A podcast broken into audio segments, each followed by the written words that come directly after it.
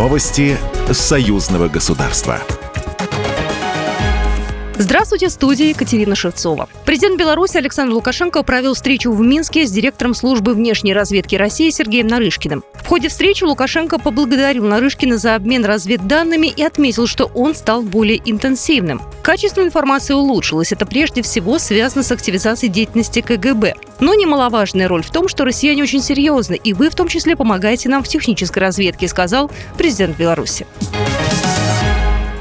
Россия передала Беларуси ракетный комплекс «Искандер-М», который может нести обычные и ядерные заряды, сообщил министр обороны Сергей Шойгу на селекторном совещании с руководящим составом вооруженных сил. Министр указал, что с 3 апреля на одном из российских полигонов стартовало обучение белорусских военных работе с комплексом. Кроме того, использовать средства поражения в ядерном оснащении теперь могут некоторые самолеты белорусской штурмовой авиации, добавил Шойгу. Эти меры необходимы, чтобы отстаивать безопасность союзного государства, отметил глава Минобороны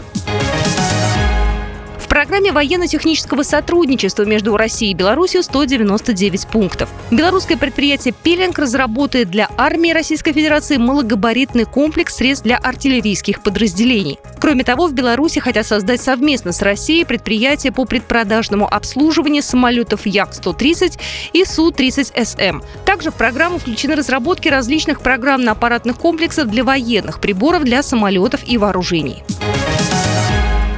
Первая весенняя смена из 350 детей Донбасса приехала на оздоровление в Беларусь, сообщил общественный деятель паралимпиец Алексей Талай в своем телеграм-канале. По поручению президента Беларуси Александра Лукашенко в апреле-мае в детском оздоровительном лагере Дубрава в Солигорском районе отдохнут более тысячи детей и подростков из Донбасса. На этот раз приехали дети, которые находятся в наиболее тяжелом положении и тяжелом душевном состоянии. Многие из них потеряли родных и близких. В Беларусь приехали ребята из детского дома «Антрацит». Также ожидают детей из Мариуполя и Горловки. Российские и белорусские исследователи обсудили вопросы международного права. В Минске состоялся учебно-методический семинар по вопросам международно-правового сотрудничества в ходе досудебного уголовного производства. Участники семинара затронули актуальные вопросы сотрудничества с компетентными органами иностранных государств в уголовно-правовой сфере. Подробнее остановились на особенностях информационного взаимодействия с зарубежными партнерами по каналам Интерпола и Национального контактного пункта при расследовании киберпреступлений. Участники мероприятия получили возможность обменяться положительным опытом организации международной правовой помощи по уголовным делам и задать интересующие вопросы. Программа произведена по заказу телерадиовещательной организации Союзного государства. Новости Союзного государства.